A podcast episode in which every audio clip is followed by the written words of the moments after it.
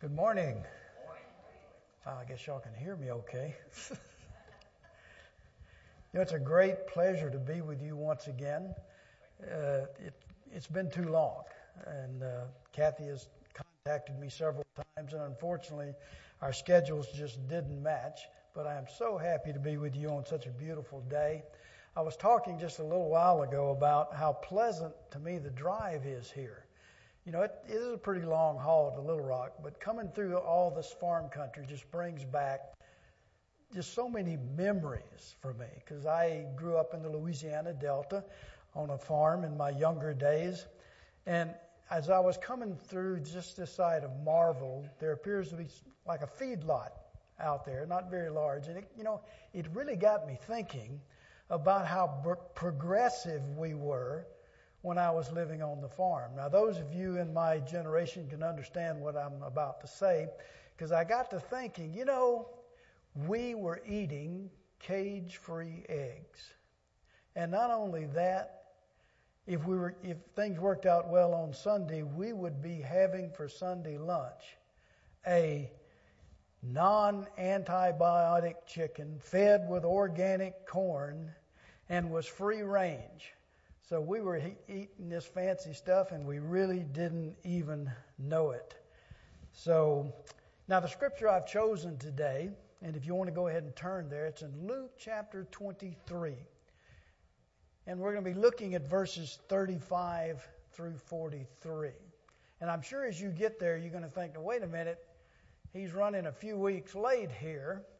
But bear with me and you'll see where I'm going because the scripture I've chosen is one that I know most, if not all of you, have probably read at some point in the last couple of weeks. Easter is the time that we normally read this passage of Scripture. And it's a time that we reflect and meditate on the crucifixion and the res- resurrection of our Lord and Savior. And we rejoice in the hope that we have here as a result of what our Savior did on the cross. And during our during Holy Week and Easter, our focus is on the, the sacrificial death and the resurrection of Jesus, the Messiah. But today, I'm going to take this familiar passage from Luke that we normally only focus on during Easter and change that focus somewhat and perhaps look at look at it in a way that you maybe have not thought of before. What we're going to do is to examine the events that took place at, on, Goth, on Golgotha on that Good Friday and see what lessons we can draw from the events that took place, from a conversation that took place on Golgotha, and see what we can learn about true saving faith.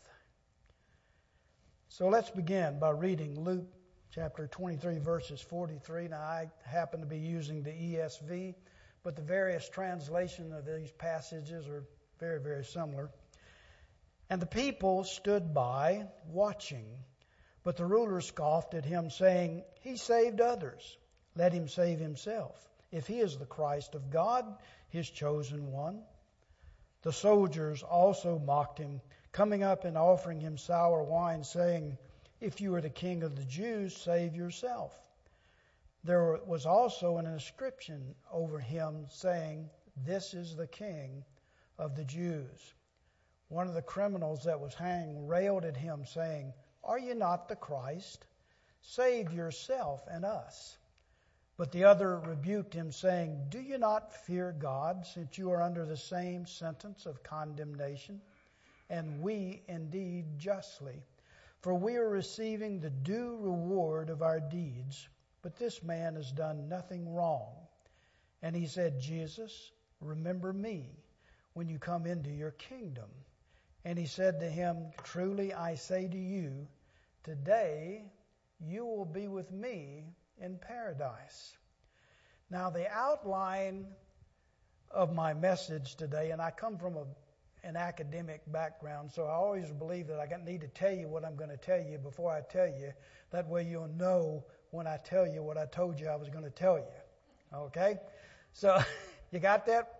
We're, we're together. Let's look. I'm going to first give you an introduction regarding the scriptural and historical importance of the concept of faith alone, in Christ alone, by grace alone. Now, you're probably sitting there thinking, well, I think I got that down. But we sometimes forget the tremendous importance of this theological position that we take. Secondly, I will discuss what our focal passage has to say about what faith alone and Christ alone is. And then I'm going to tell you what that focal passage tells us what faith alone in Christ alone is not. Excuse me, I got that backwards. It's not, then I'm going to tell you what it is. See, I don't even know what I'm going to say. and then I'm next going to say about what faith alone in Christ alone receives. And then I'll talk about how much faith is enough. So, you know, for the past three months, I have been teaching through the book of Galatians in a men's Bible study in my uh, church where I'm a member, and it meets very early on Tuesday morning. Now, I told you I grew up a far- on a farm, and so I'm used to getting up really er, real early. But most of the guys wandering into that class have jobs, and they're not used. They didn't grow up on a farm, and so we started at six o'clock in the morning. Is when we begin this Bible study here, and I ha- and I have to hand it to the guys that attend because they get up this, this early hour and then they have to listen to me prattle on and wade into very deep theological waters that are contained in the book of Galatians. Now, I'm not preaching on Galatians, but it ties into my subject. You know, Galatians is believed to be the first epistle that Paul wrote, and I've always loved it.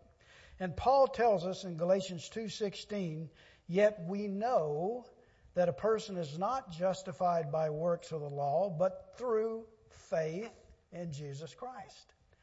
But this is not the only time that Paul speaks of the importance of faith.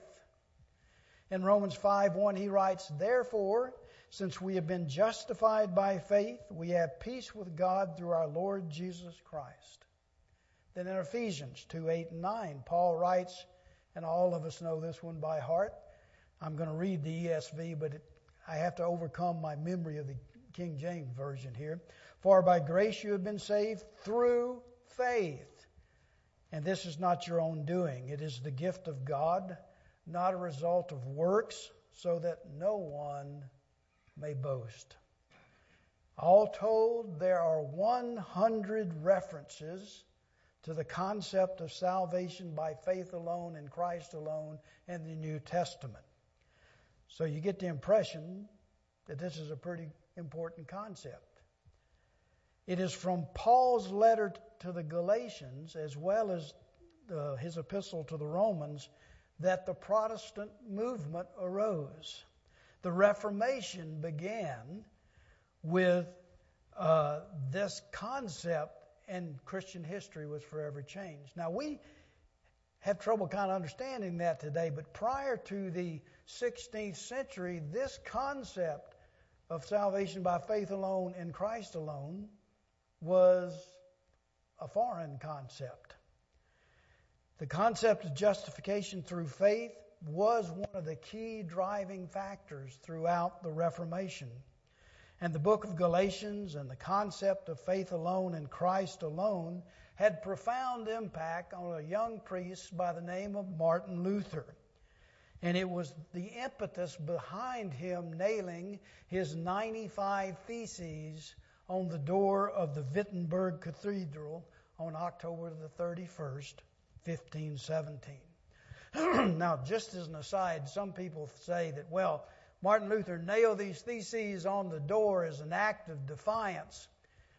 well, that's not really quite true. The cathedral door always was a community bulletin board. So you had post up there for everything. The reason, excuse me, I'm sorry, this this this pollen and postnasal drip is killing me. Uh, the reason that he nailed it on the cathedral door was to announce to the community that he wanted to have a dialogue about these particular issues. And a dialogue they indeed had, because the Reformation began with that act. Now, to illustrate for you Luther's insistence on the concept of justification through faith, in the preface of his 1535 commentary on the book of Galatians, he writes this, and I quote We have taken it upon ourselves in the Lord's name to lecture on this epistle of Paul to the Galatians once more.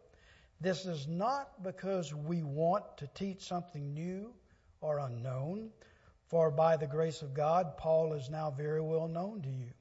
But it is because, as I often warn you, there is a clear and present danger that the devil may take away from us the pure doctrine of faith and may substitute for it the doctrine of works and human tradition. So passionate was Luther on this issue. A bit later in this same commentary, he writes, and I quote, This is the truth, and by the way, this is one of my favorite quotes from him.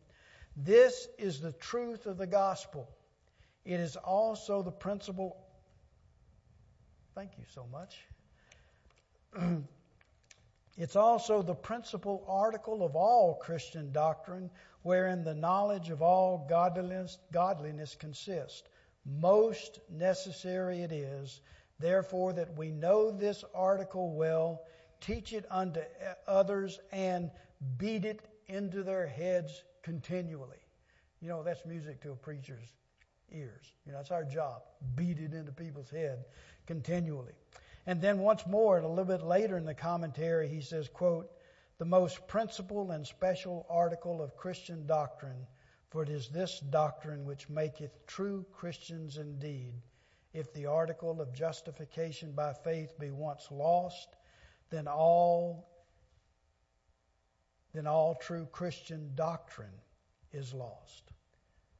Now, I give you all of this kind of uh, highfalutin uh, commentary talk here, is that this led to the early Reformation leaders to develop a Latin phrase. So we're going to have a Latin uh, lesson here today. And that Latin phrase was sola fide, solus Christus, sola gratia through faith alone, in Christ alone, by grace alone. Now, lest you think for any moment that this doctrine was limited to the Reformation, I'm going to read one more quote from one other commentary, and it was written by John Stott, who is probably one of the greatest modern theologians of the 20th century. And he writes, and I quote, Grace and faith belong indissolubly to one another, since faith's only function is to receive the grace freely given. In our scripture passage today, we see an example of faith alone, in Christ alone, by grace alone, exemplified. So let's look at that example. Paul and all the great theologians I mentioned earlier make it clear that justification lies in sola fide, sola, solus Christus, sola gratia.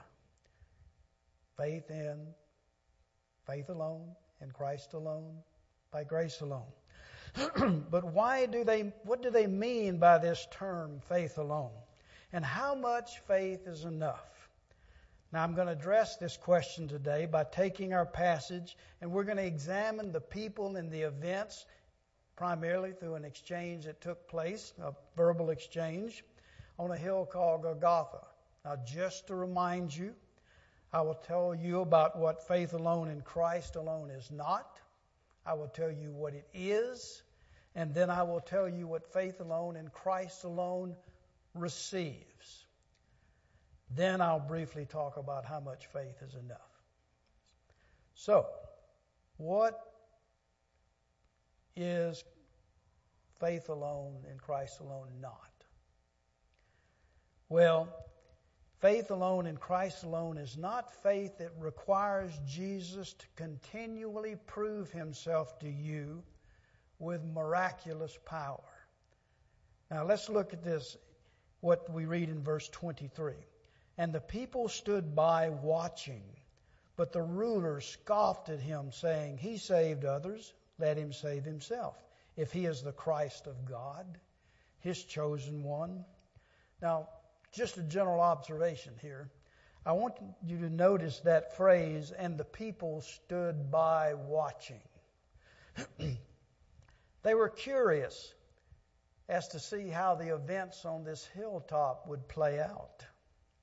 They wanted to see if some of the things that they had heard about Jesus was true. Doesn't this kind of describe the world outside the church today? They just stand around and they watched. They watch the organized church. They want to see if the church lives up to all of its claims. They're not actively involved, but they are watching. And it's our responsibility as a member of the church universal to make what they see enticing and desirable. But that's a sermon for another day. In fact, that's kind of what I'll be talking about next week. But let's get back to the point and take a look at the rulers here. What are they really asking for here? they want Jesus to prove himself by doing what? Performing a miracle. You know, I don't know why they want another miracle. Think about it. He's calmed the seas. He's fed 5,000. He's raised Lazarus from the dead here. Just to mention a few of the many miracles that are mentioned in the scripture. In the scripture. But they just wanted one more. They had chosen not to believe any of those previous miracles that Jesus had performed. And it's why. It's because they weren't looking for just any miracle. They were looking for a miracle that they wanted. And what was that miracle? Well, they wanted Jesus to be the Messiah they were looking for. They wanted they I think they would love for him to have come down from the cross and to run the Romans out of town as long as they could retain their position of power and authority that they already had. But their faith, you might say, on Jesus was predicated on him being miraculous, but their miracle, not his. But they weren't the only ones looking for the, some, the same uh, unique action on Jesus' part. Look at verses 36 and 37. The soldiers also mocked him, coming up and offering him sour wine and saying, If you are the king of the Jews, save yourself. They are they too here are act, asking for Jesus to perform a miracle.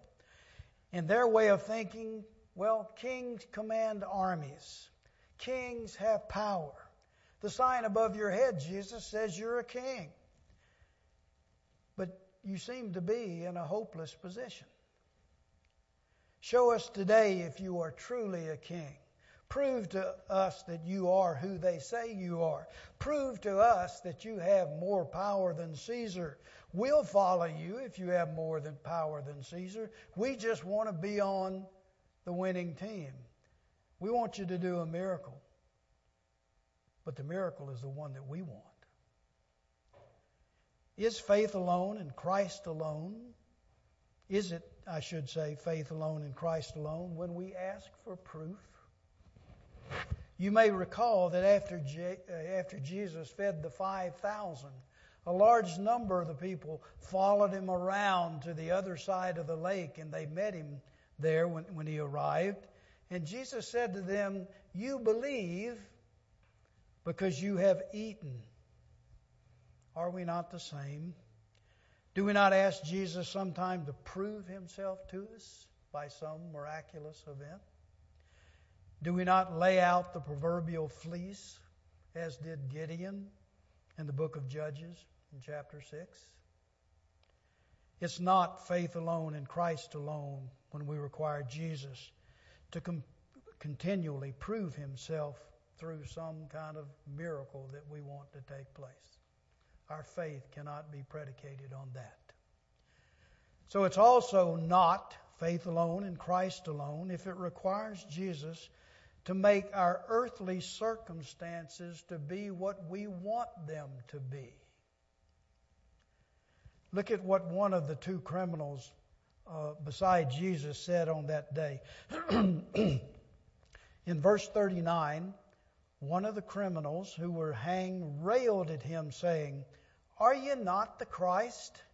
Save yourself and us. You know, it says he railed at him. Some translations that I've read say that he harangued him, which means that he probably didn't say this just once. You know, he kept at it and kept at it here. So, what he is saying is if you're the Christ, change my circumstances. Is this faith alone in Christ alone? You know, I'm very sure, in light of the recent tornadoes in Little Rock and the many other communities of this area, there are a lot of people calling upon Jesus to change their circumstances. This is understandable and it is acceptable. But it is not faith alone in Christ alone if our faith is based on requiring Jesus to make our earthly circumstances into what we want them to be. In other words, we cannot say, I'll believe in you if you will change my circumstances. It is faith alone in Christ alone that will see us through our circumstances. I would like to add that evidence of true faith is also not proximity to Christ or being around Him in certain ways. If we're not careful, we begin to fall into the same trap that Paul was addressing in the book of Galatians. Our faith becomes Jesus and something else. I attend church every Sunday. I spend the vast majority of my time with other Christians, even outside of church meetings. I was raised in a good Christian home. I had wonderful Christian parents. One of my pastors years ago illustrated the fallacy of this argument when he made this statement I spend a lot of time in a Burger King. That doesn't make me a whopper. As Jesus says in Matthew 7, not everyone who says to me, Lord, Lord, will enter the kingdom of heaven. So faith alone in Christ alone is also not proximity. What we like to think of as proximity to Christ. So, well, I've told you what faith alone in Christ alone is not. Now we turn to the discussion of what faith alone in Christ alone is. We see our first glimpse of what true faith is in verse 40. But the other, and the other being what I'm going to refer to as the penitent thief, but the other rebuked him, saying, Do you not fear God, since you are under the same sentence of condemnation? What we see here in this statement of the penitent thief is a heavenly fear of God. We always have to be careful with that word fear because the modern English gives it a different definition. A better word would be a reverence for, standing in awe of. I'm, though I'm pretty sure if we stood before God, there would be a certain amount of, you know, what we would class as fear. But the, what here in this statement, do you not fear God? The penitent thief acknowledges the existence of God and the fact that he fears God. Faith alone in Christ alone begins with our understanding that there is indeed a perfect, holy, loving God, but just God. So faith alone in Christ alone is, first of all, a healthy fear, reverence and belief in God.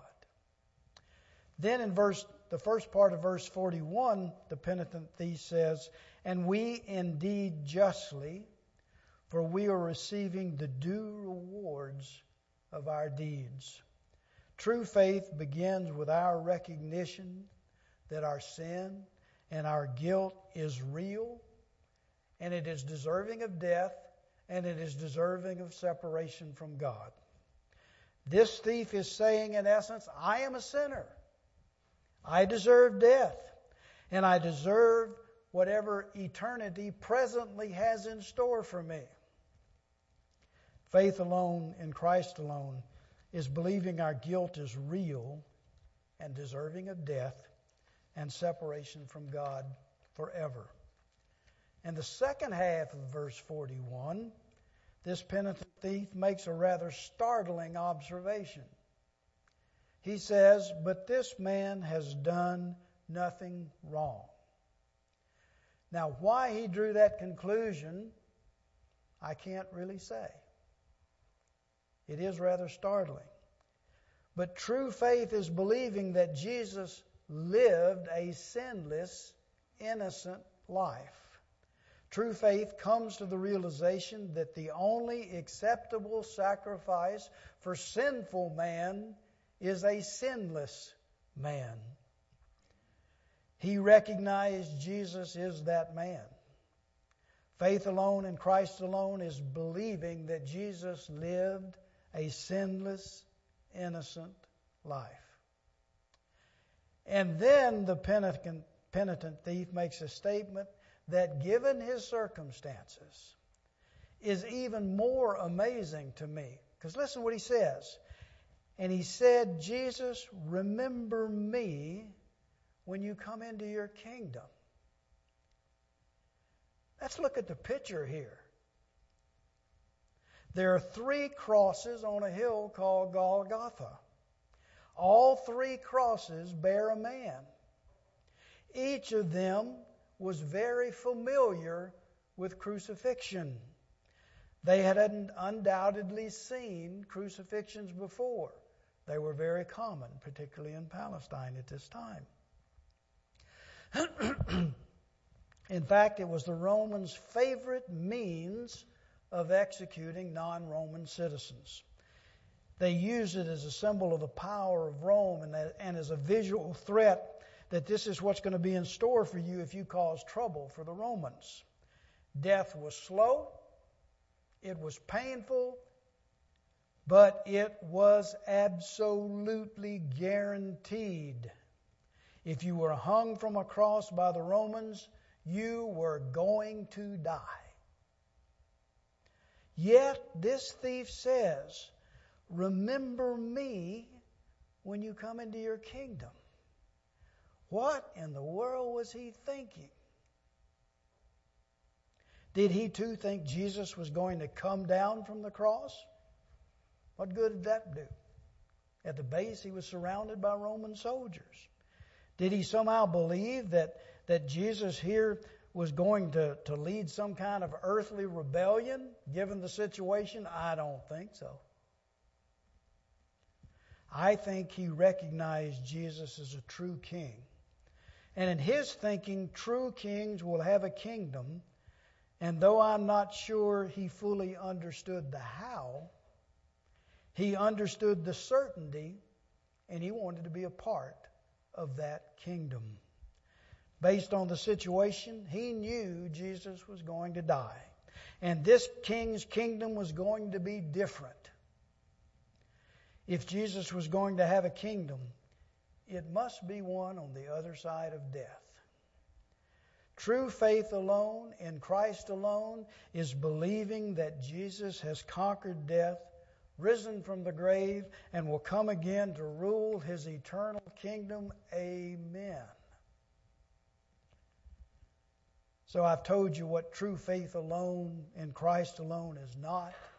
I have told you what it is. So what does faith alone in Christ alone receive? Well, let's look at Jesus' response.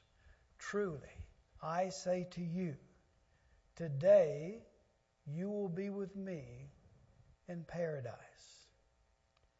True faith alone in Christ alone results in immediate forgiveness and salvation. Notice he says, today, not tomorrow, not next week, not after a few years in purgatory. He says, today. True faith alone in Christ alone results in immediate forgiveness and salvation with no strings attached because it is by grace alone. True faith alone in Christ alone results in an eternal relationship with an eternal person to enjoy forever. He tells the penitent thief, You will be with me. What an amazing promise Jesus made to this thief. And you know what? He makes the very same promise to us. We will spend eternity with Jesus. Faith alone in Christ alone receives an eternal relationship that also begins immediately upon accepting Christ as Savior that eternal relationship begins the very day, the very moment we accept Christ as our Lord and Savior. True faith alone in Christ alone gives us the hope of a future home where there is no more sin or the consequences of sin because He says, You will be with me in paradise. You know, I've studied a lot of books about heaven. I've read a lot of writers' claims about what heaven is going to be like. I can't sub, really, I can't, uh, for many of their claims, I can't find any scriptural background for it. And I really question some of them, but this I know. I can't tell you what heaven will be like exactly. But I do know this my Jesus is going to be there. And that's enough. We don't need to argue about whether the streets are asphalt or gold. Doesn't make any difference. My Jesus is going to be there. That's enough. Faith alone in Christ alone gives us the assurance of a future paradise. There's another thing that's not stated here but it is implied in the exchange between Jesus and the penitent thief. And that is, if we have true faith, then we will have the peace of knowing that we don't need to add anything to be more saved or to be more loved by God. Jesus gave no stipulations to this thief. He didn't tell him to go do this or go do that. There wasn't much time, so there wasn't time to do much for sure. But as Paul teaches in Galatians, it is only faith in Jesus. It is not Jesus and something else. It is faith in Jesus, period. Now, that faith will generate certain things, but is not those things. It's not any works that come, you might say, that are salvific in nature. It's the result of our salvation. Nothing needs to be added. Faith alone in Christ alone receives peace that you don't need to add anything else. Listen to what I'm about to say very carefully, because if you don't listen carefully, you'll be throwing rocks at me. All right? Because it seems to contradict everything I've told you thus far. Christianity is a works based religion. But it isn't our works. It's His works. He's done that all that needs to be done. So, how much faith did that penitent thief have? Did he fully understand from a theological perspective what his expressed faith really meant? How much faith do we need to have to receive the promise, the same promise, as Jesus gave to that thief? A little? A lot? an amount equal to the size of a mustard seed? It isn't the amount of faith that matters. True saving faith isn't in the amount one has. Our faith alone in Christ alone is saving faith because of the object of our faith. The penitent thief placed his faith in Jesus. We are to do the same. Sola fide, solus Christus, sola gratia. Faith alone, in Christ alone, by grace alone. The penitent thief was saved by his faith in Christ, by God's grace. That is still true today, and that offer still stands today. Would you please bow your head and close your eyes for a moment? I would ask you to just stop and think for a minute and ask Is your faith predicated on Christ's miraculous works that you expected him to do?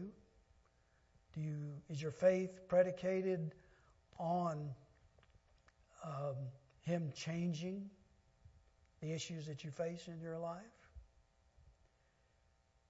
Are you making the mistake that coming to church, spending time with Christians, is this what your faith is built on?